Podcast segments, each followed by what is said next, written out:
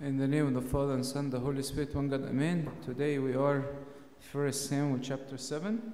Let's maybe just get a quick review. We talked about how Samuel the prophet is considered to be the last judge of Israel. After Samuel, we're going to start seeing the, the period of kings. We saw that Samuel was raised in a very bad environment, yet he turned out to be a very holy man, righteous man. And we saw that the people of Israel strayed away from God, and God delivered them to the Philistines. And after a while, they repented. After they've lost all their army, their whole army was dismantled. The city of Shiloh, where all the holy, uh, uh, holy worship was destroyed, and they basically were slaves. So they finally repented. Remember last chapter when they repented?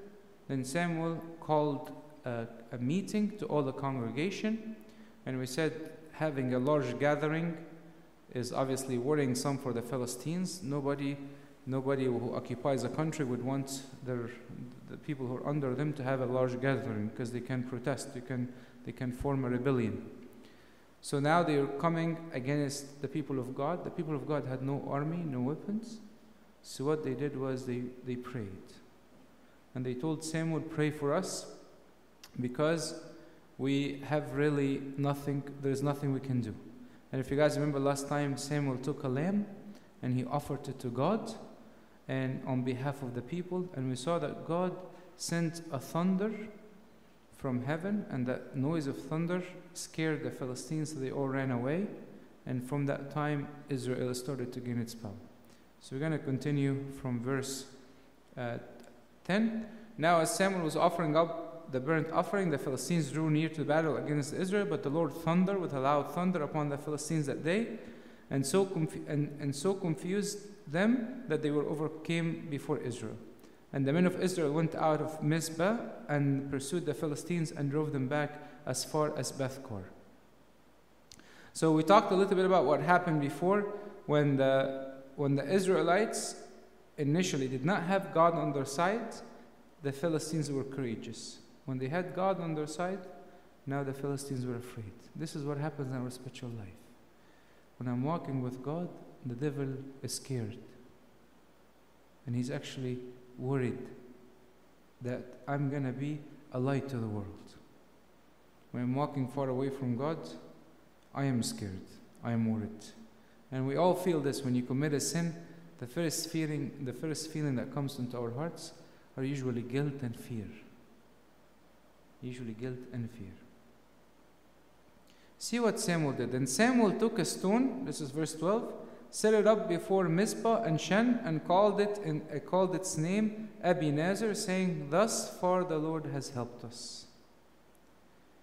This is apparently the area that he picked between Mizpah and Shen. This is the area apparently where the Philistines have drawn back. They've, they've, they, uh, they were pushed back until to that point. And he built, when he takes a stone, this is, by the way, the simplest concept of an altar in the Old Testament. You take a stone and put a little bit of holy oil on it. That becomes an altar in the Old Testament. So he took a stone and he, he basically built an altar and he called it Ebenezer. Thus, for the Lord has helped us. Couple of points about this, this verse. Number one, one of the most important things in our life is to constantly remember the work of God in our life. When we remember the work of God in our life, we become more thankful. We have our faith increased. We have more trust in God when we remember His work. One of the worst things we can do as a children of God is to forget all the times that God worked in our life. Also, there's another thing that's very important. Things happen in our life all the time. And God interferes all the time. But there are some time I'm able to see it, and sometime I'm not able to see it. When is it that I'm able to see it? When I'm walking with God. You guys know uh, famous saying for Albert Einstein. He said, "In your life, it's either everything is an accident or everything is a miracle. See that everything is an accent, everything is a, is a miracle. There's a beautiful story that I read about one of the saints where she was saying that there was something going on wrong at the convent and she was praying, praying very hard and she didn't know should I speak, should I not speak, should I speak, should I not speak. And then God told her, Don't speak, I'm going to have somebody else speak. And when somebody spoke against the, the, the mistakes, she saw that she saw somebody speaking against something wrong that's happening. She saw God's hand in that. One of the worst things we can do is we live our life without seeing God's working. You think you're away from God. That's why our Lord in the Gospel of the Shepherd, he said, My sheep know my voice. This is a very critical statement because I must know the voice of God. I must know the hands of God in my life. So, what happened? So, the Philistines were subdued. This is the enemy. And they did not come anymore into the territory of Israel, and the hand of the Lord was against the Philistines all the days of Samuel. Now, they've almost gained a spiritual progress, victory over sin. Why? Because there is a holy man praying and interceding on behalf of people. They finally got a victory over sin. And now God's judgment is no longer against Israel, but against the Philistines, against their enemy. Because when I walk with the devil, God's judgment is against me. Now, God's judgment is against the Philistines. One person like Samuel made a huge difference in the life of a full congregation, a full nation. And that should remind us of our important role in life, whether at school, whether at home, whether at work. One person who lives a holy life can have a significant impact on people around them. And we see this a lot in funerals, or for example, some funerals you see somebody who departed, and some of his co workers will come and talk about how they saw Christ in him. It's very important. Then the cities which the Philistines had taken from Israel were restored to Israel, from Ekron to Gath, and Israel recovered its territory from the hands of the Philistines. Also, there were peace between Israel and Amorites.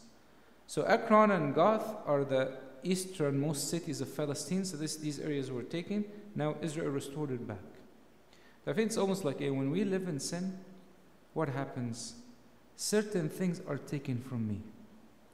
Some thoughts are now dedicated to the sin. Some feelings are dedicated to the sin. Some action, some money, some many things are dedicated to the sin. So now what happens is God restores it back to me. God restores it back to me. Before my mind was not clear, now it's clear. Before, I always had doubting thoughts. I've always desired different things. Now the thoughts are different. I'm back to my first love. And then God grants us one of the greatest gifts, which is peace. It says peace between Israel and the Amorites. They had victory over sin, and then all their other enemies now, they want to have peace with them.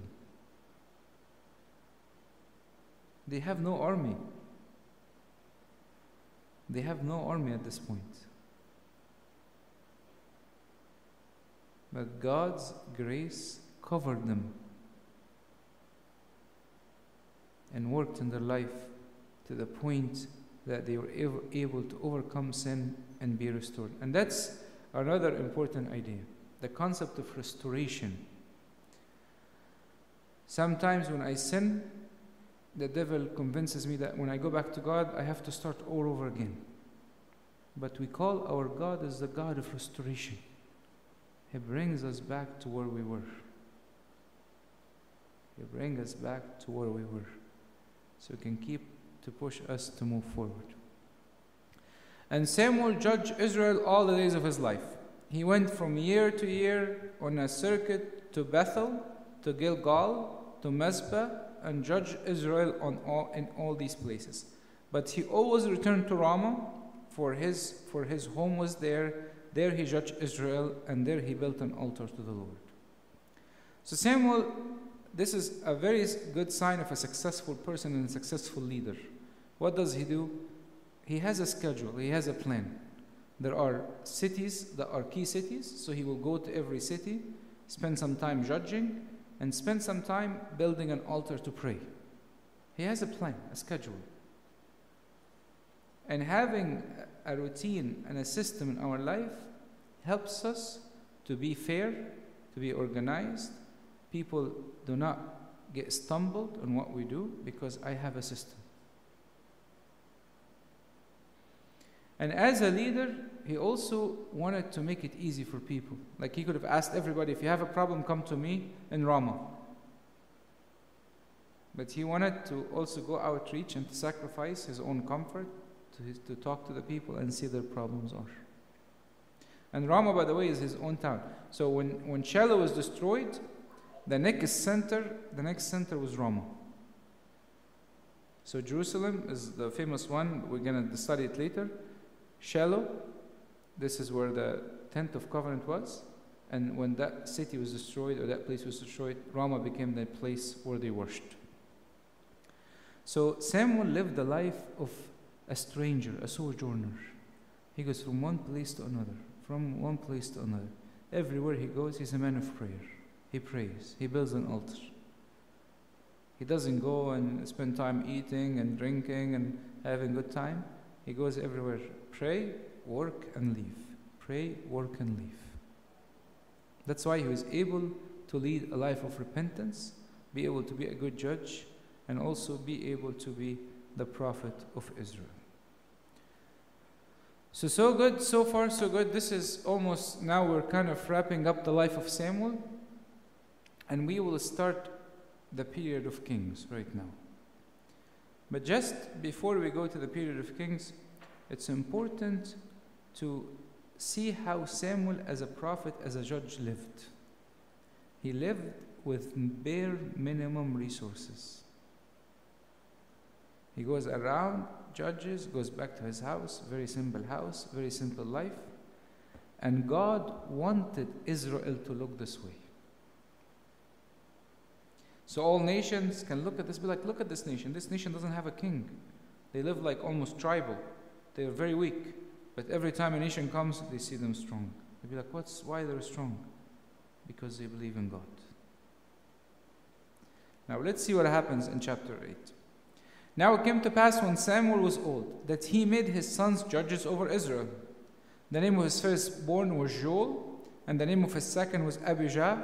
They were judges in Beersheba, but his sons did not walk in his ways. They turned aside after dishonest gain took bribes and perverted justice. Samuel was trying to follow the Levitical system. You'll see this in Deuteronomy 17 8 to, 3, 8 to 13. God gives, gives orders for, for judges to, to go to, for people to go to priest for if they have if they have any cases if they have any if they want people to judge and you see, I'm going to read some of it. If cases come before your courts that are too difficult to you to judge, whether bloodshed, lawsuits, or assaults, take them to the place of the Lord. Uh, take them to the place the Lord your good will uh, choose. Go to the Levitical priest and to the judge who is in the office at that time. Inquire of them, and they will give you the verdict. So God told them in Deuteronomy, if you have an issue, go to the priest, go to the judges, and they will judge.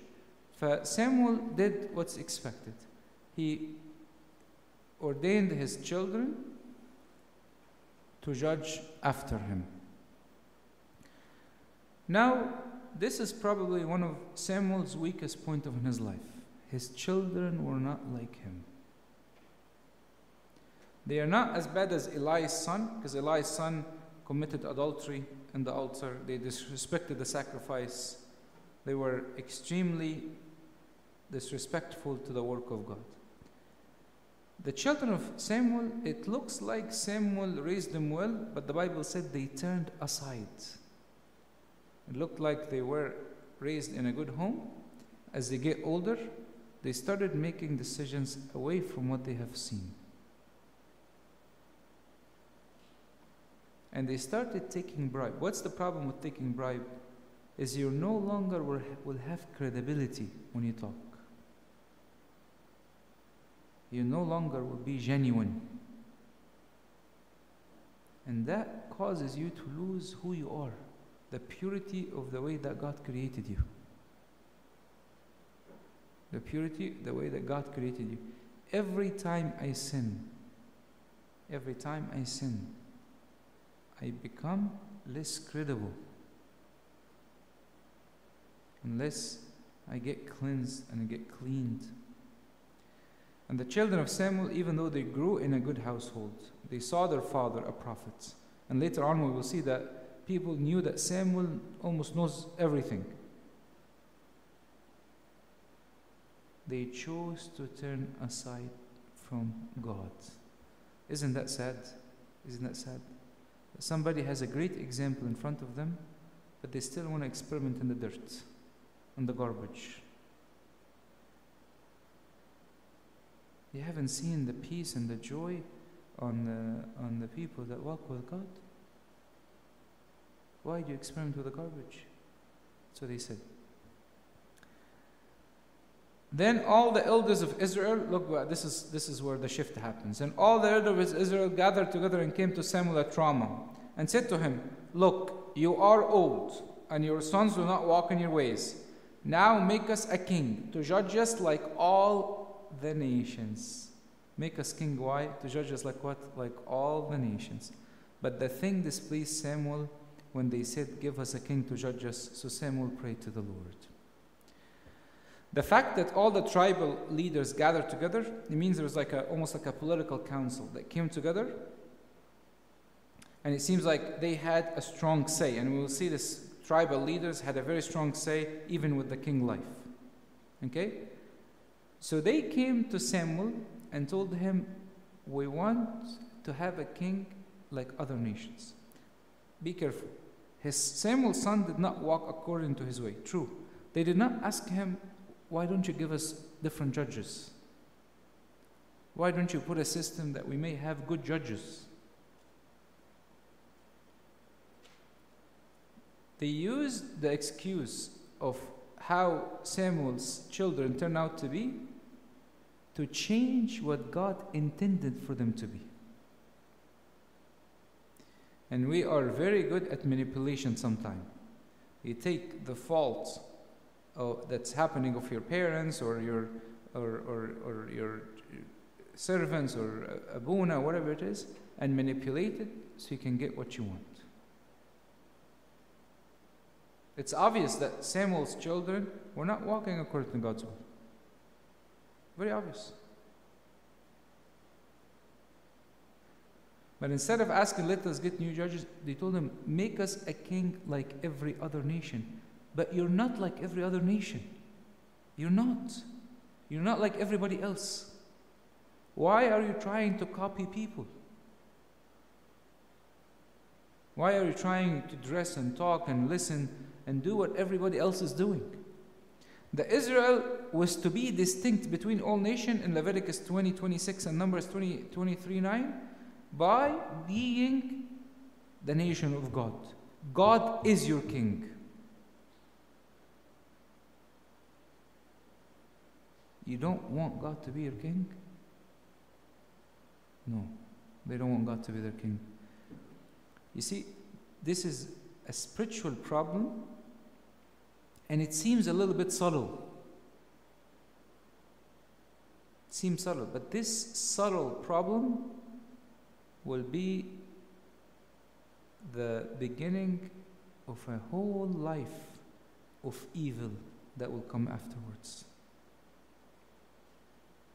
Yes, having a king would give them certain looks army, uniformity. They're going to look like a more decent, like, you know, palaces and all that stuff. But they will lose the direct protections of God. Obviously, this is an insult also to Samuel because who's leading them? Samuel. So when they told him we need a king, it means like, you know, we're putting you aside now. We're going to have another leader. So you just step aside. But look at Samuel. Samuel was upset, yes. But what did he do when he was upset? He prayed. Honestly, I don't know what was going on in his mind, but I think part of him wanted to pray to search his intention. Was he sad because Israel rejected God as a king, or was he more sad because Israel rejected him as a king, as a, as a, as a uh, judge over them?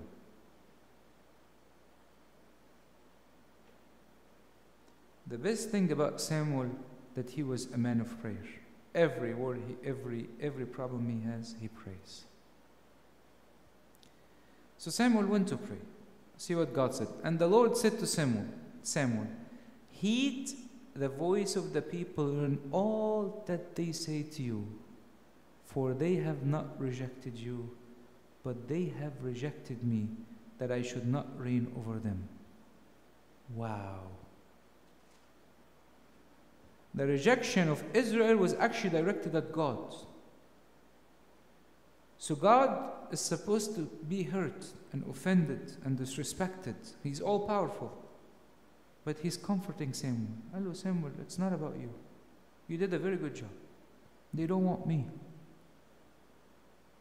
They don't want me. They don't want me to be their king.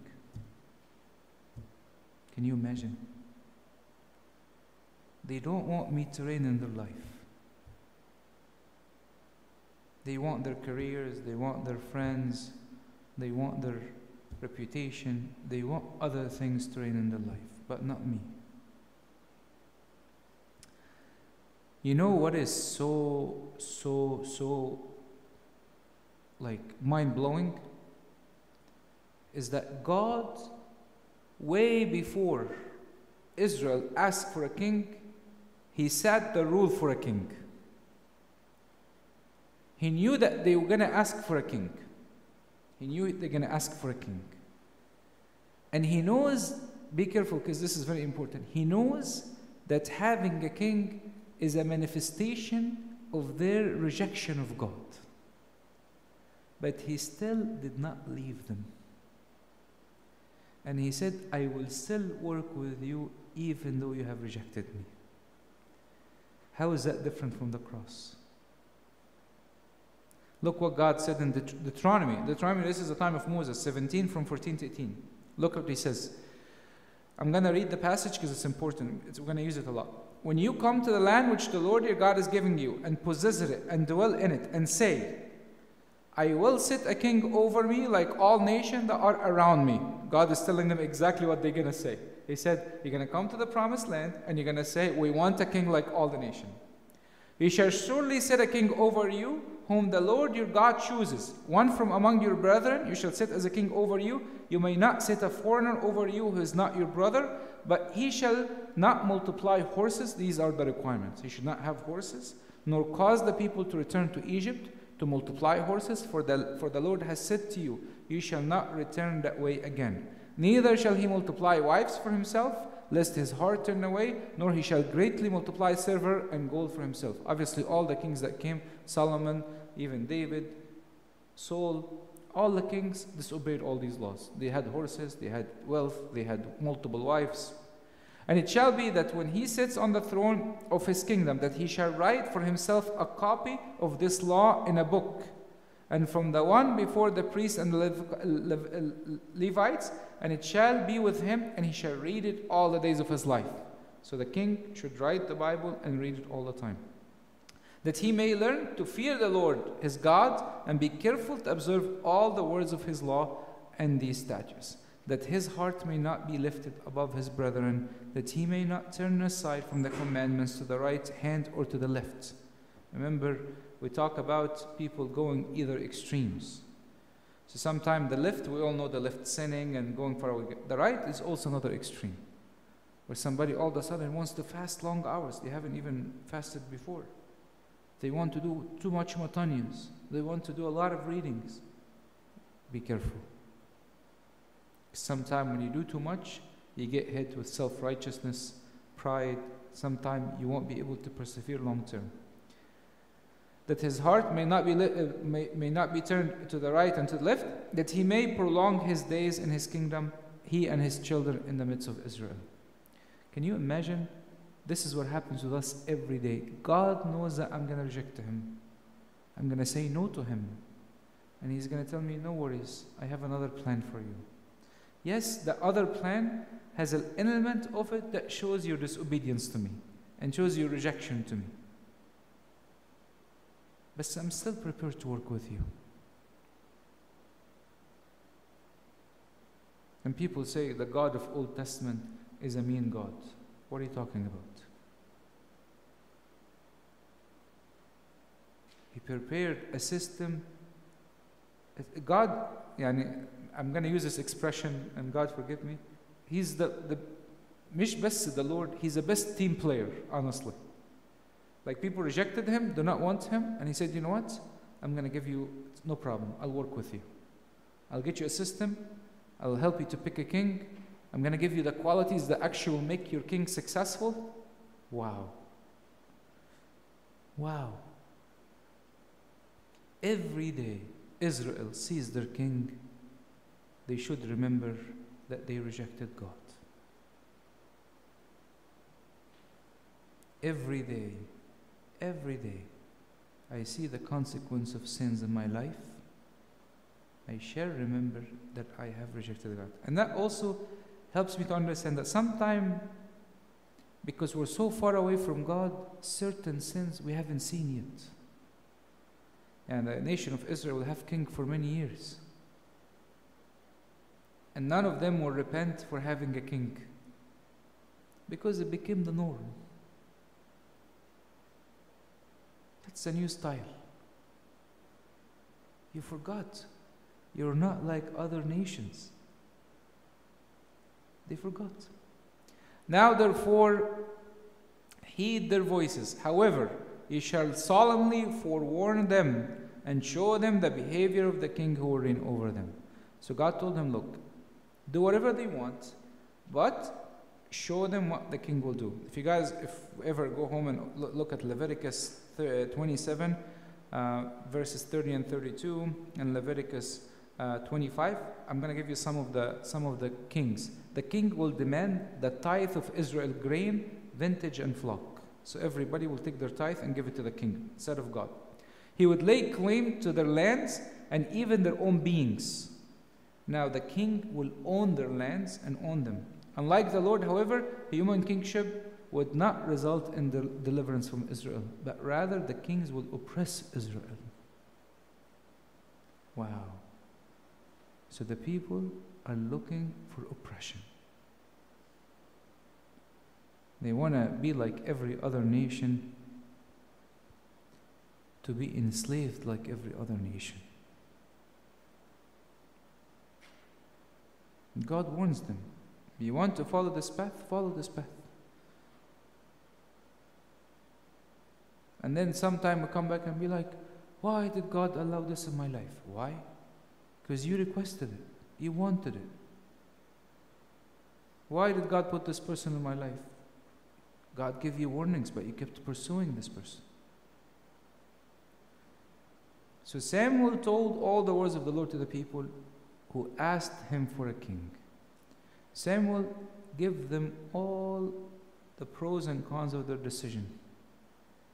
The pros and cons of decision. And he said, Thus there will be the behavior of the king who will reign over you. This is the behavior of the king. He will take your sons and appoint them for his own chariots to be his horsemen, and some will run before his chariots. The king, your children, the ones you love, they're going to be slaves. They're going to be running in front of his chariots. Hey, behold, come the king. He will appoint captains over his thousands and captains over his fifties. He will set some to plow his ground and reap his harvest, and some to make his weapons of war and equipment for his chariots. He will take your daughters to, perform, to, uh, to be perfumers, to make perfume, cooks and bakers. He will take the best of your fields, your vintage, your vineyards, and your olive groves, and give them to his servants. He will take the tenth of your grain and your vintage and give them to his officers and servants. He will take your male servants and your female servants, your finest young men and your donkeys, and he will put them to his work.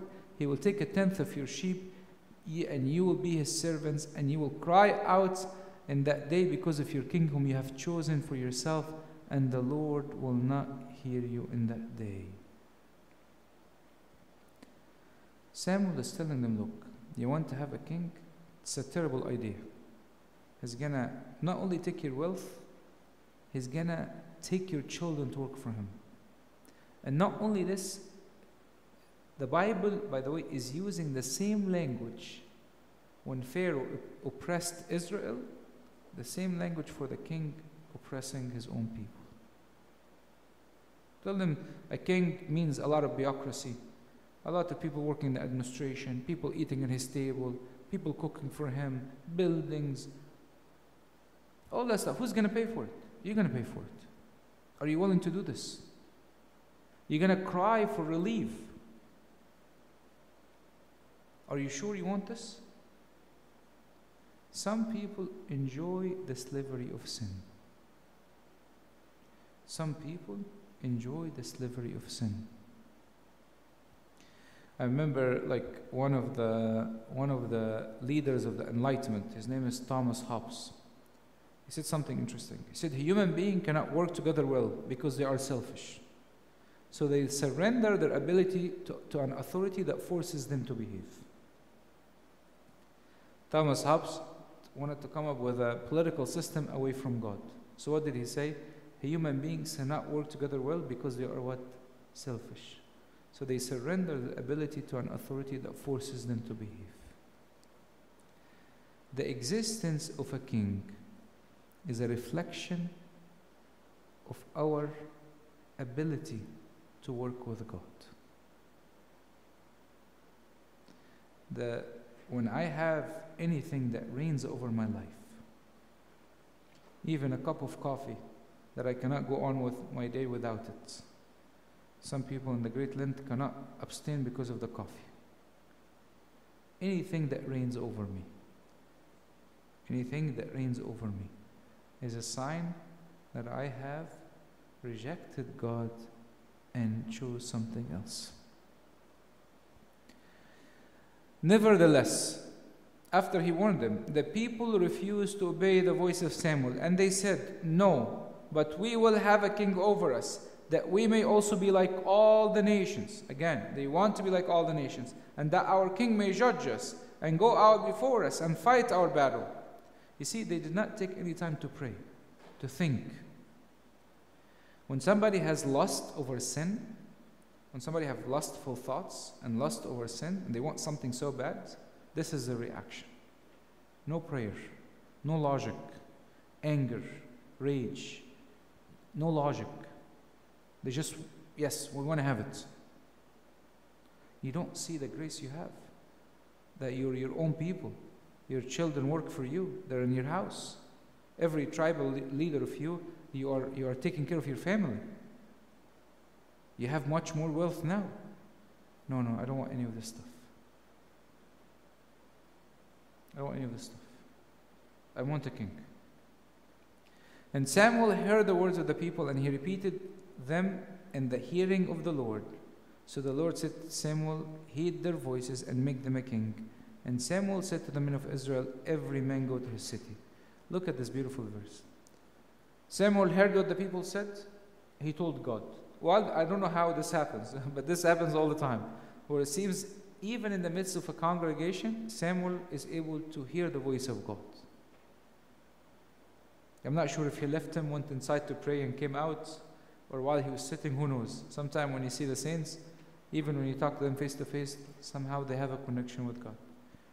So he repeated all this stuff to God, and God told him, Listen to their voice. So Samuel said, I will, yani, when he told them, Everybody go home, it means he dismissed the council, dismissed the city, and told them, basically, I, agree, yani, I will confirm to your demand. I will confirm. This almost reminds me of the prodigal son. When he, when he asked his father for something that is not good for him, His father told him, If this is what you want, I'll give it to you. It humiliates me, it rejects me. I'll let you try it, I'll let you take it. And sometime in raising children in certain ages of life, sometime as a parents, we want to make all the decisions for our children. But sometime they must try. When they try and they fail, they come back and they see the world in a different light. Hopefully, they come back too soon, not after a lot of damages that happen. Now we're going to start chapter 9. So now we're, now we're starting to think about we want a king. So now for the next two chapters, I'm going to just prepare you to understand what's happening. God is going to show us how he's going to make the next king meet with Samuel. It's a very strange story, and it seems like very random and very like just all the events seem like okay, what's what's happening? But just going to show you that every small thing happens with the providence of God, with the control of God. So let's read this. There is a man of Benjamin whose name was Kish, the son of Abel, Abel, the son of Zerah, the son of Pikrath, and the son of Apha, a Benjaminite, a mighty man of power. So there's a man from Kish, and he is from Benjamin. If you guys remember, the tribe of Benjamin was actually one of the smallest tribe. Why? Because in the book of Judges, they committed evil, and all the other tribes fought them. So they became the smallest and the weakest tribe. So God is going to pick somebody from the smallest tribe, yet He's describing him as a mighty man of power. It means most likely he was a warrior, or he was somebody who had money, or he worked in a, in a connection to some of the leaders. So he's picking somebody from a small tribe, yet somebody who has the ability to lead. And he had a choice and a handsome son whose name was Saul. There was not a more handsome person he among the children of Israel. From his shoulders upward, he was taller than any of the people. The people wanted a king. And God, as I said, I'm going to use this expression, is a team player. He said, You want a king? Type. I'm going to give you a king almost I'm going to support him as much as I can. I'm going to try to pick somebody that to, that, to become a king, and I will teach him as much as I can so he can become a good king. But in order for God to pick a king that Israel would like, he has to have a quality also that Israel would appreciate. What's the one quality they want to look for? Somebody who's strong, who looks big, who has muscles, good looking. Someone that seems attractive to the people. And by the way, this is something not strange to humanity. I remember a while ago I was reading an article talks about how most people tend to be much nicer to attractive to attractive people than non-attractive people. Whether at grocery stores and anywhere else. As a human, we sometimes treat people differently based on the way they look.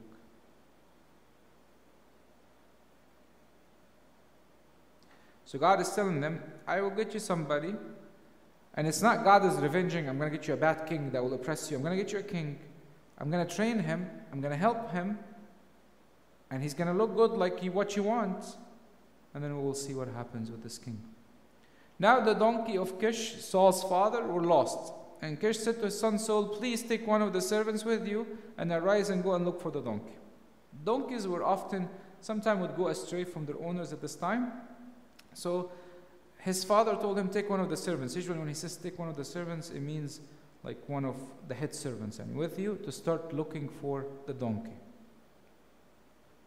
So he passed through the mountains of Ephraim and through the land of Shalash, but they did not find them. They passed through the land of Shaalim, they were not there. Then they passed the land of Benjaminite, but they did not find them. Basically, the, the land of Shalash, this is located near Gilgal. This is one of the cities that uh, Samuel used to go to.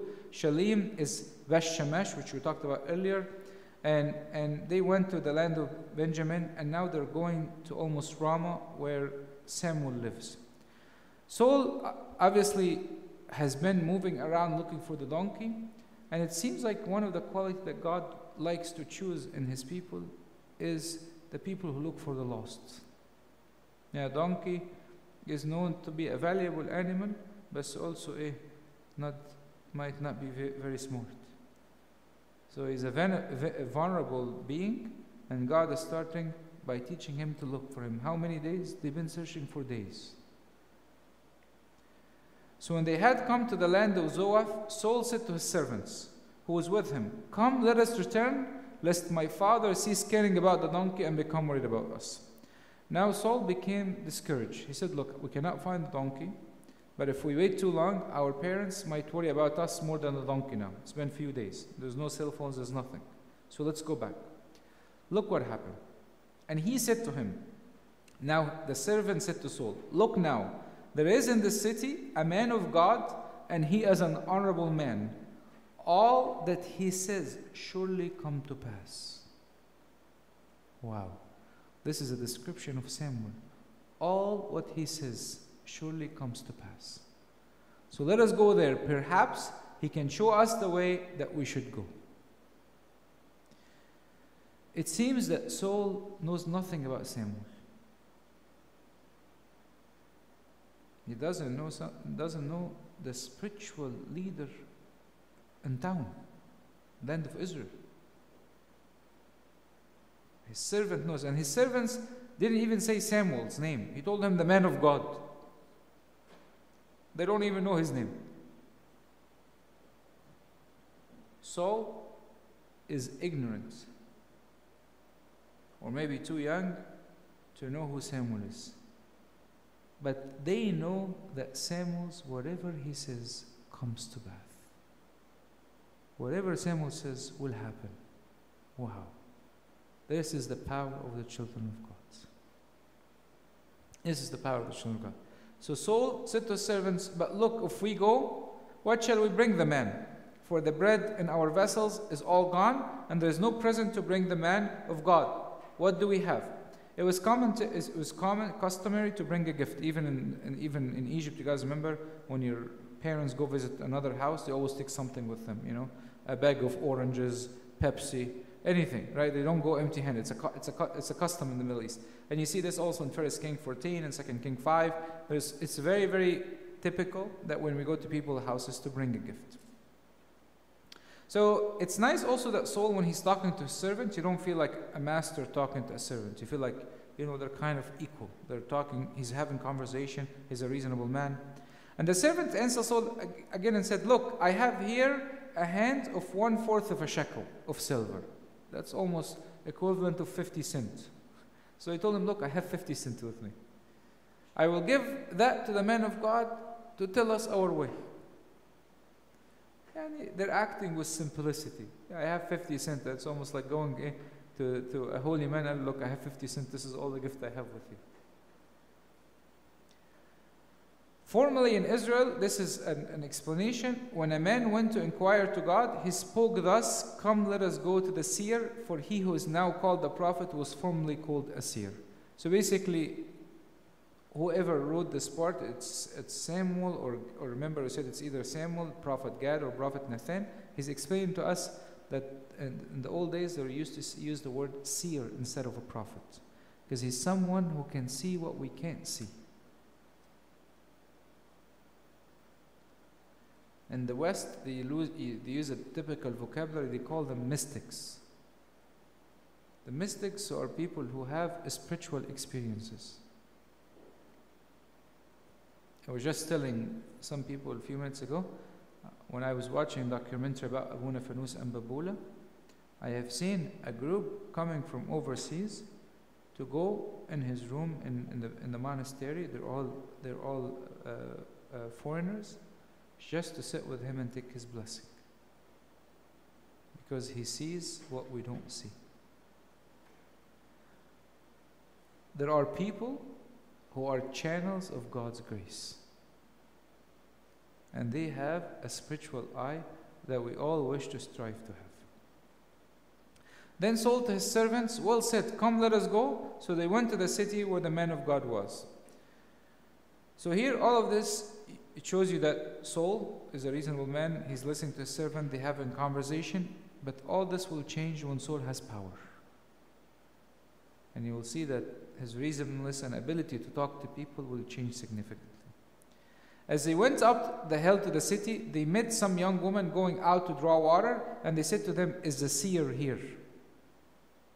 Obviously, when the city is like a, a place that has walls, and they go in and they go in and tell them, Where is the prophet? Usually, the man of God in any place, he will be on the top of the mountain in the city.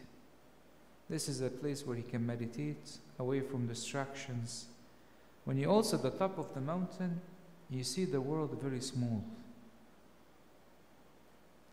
If you're uh, riding the airplane and you look from the window, everything looks like very little. Usually, you see the men of God, they are on the mountain. They come, finish a task, they go back up to the mountain. They go to do something, go back to their bedroom and pray and talk to God. And they answered, the, the, the woman answered them and said, Yes, there he is just ahead of you. Hurry now, for today he came to the city because there is a sacrifice of the people today on the high places. Obviously, all of this seems like a story where you say, like, what does this has to do with anything? We're going to see how all these things were planned by the providence of God to allow Samuel and Saul to meet. To allow Samuel and Saul to meet. This was not done by accident. But there's one thing I want to explain to you because this is going to be so confusing as we go along. So make sure you take notes. It says that Samuel is offering sacrifice where? On the high places. Now keep something in mind.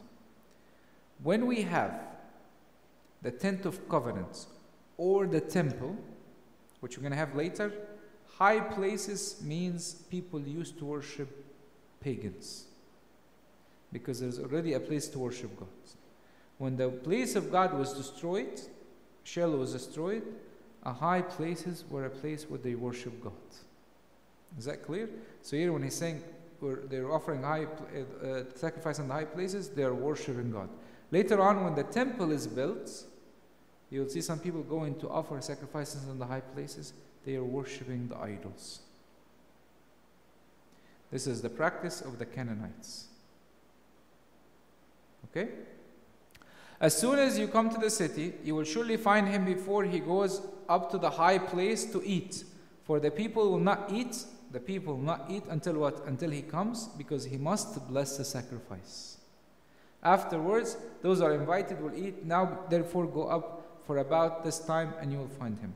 So, in the old days, there was a sacrifice of peace or sacrifice of peace, and usually Samuel has to come and pray first. It's almost one of the other representations of the Eucharist, where he has to bless the sacrifice so they all can eat. It's a banquet, it's a meal. Like our Lord Keda prayed, uh, had the Eucharist over a meal. And this is where we get our practice whenever we're gathering in the church. We always pray before we eat, and usually the highest ranking uh, clergy would lead us in prayer. From the old days, this is something nothing new. From the old days, it is common that the highest priest will bless the food, the sacrifice, and they go. They eat. Nobody eats until they pray. And it's common, unfortunately, sometime that when we don't have an official meal, like you're getting something from McDonald's or something on the way, people don't pray. We should always pray before we eat. We'll take maybe one more verse. So they went up to the city. As they were coming into the city, there was Samuel coming out toward them on his way up to the high place. Up to this point, it seems like everything is happening by accident. They lost a donkey, they searched for it for a few days. All of a sudden, they found themselves in the city, next to the city of the man of God. His servants told him, Let's go to the man of God. He said, oh, I don't have money. Oh, I found 50 cents. Let's go give it to him. They enter the city. By accident as they're going in, they see some woman, where is the man of God? He just came, they go in, he's coming out. It Sounds like a very irrelevant story so far. And now, the key comes in verse 15.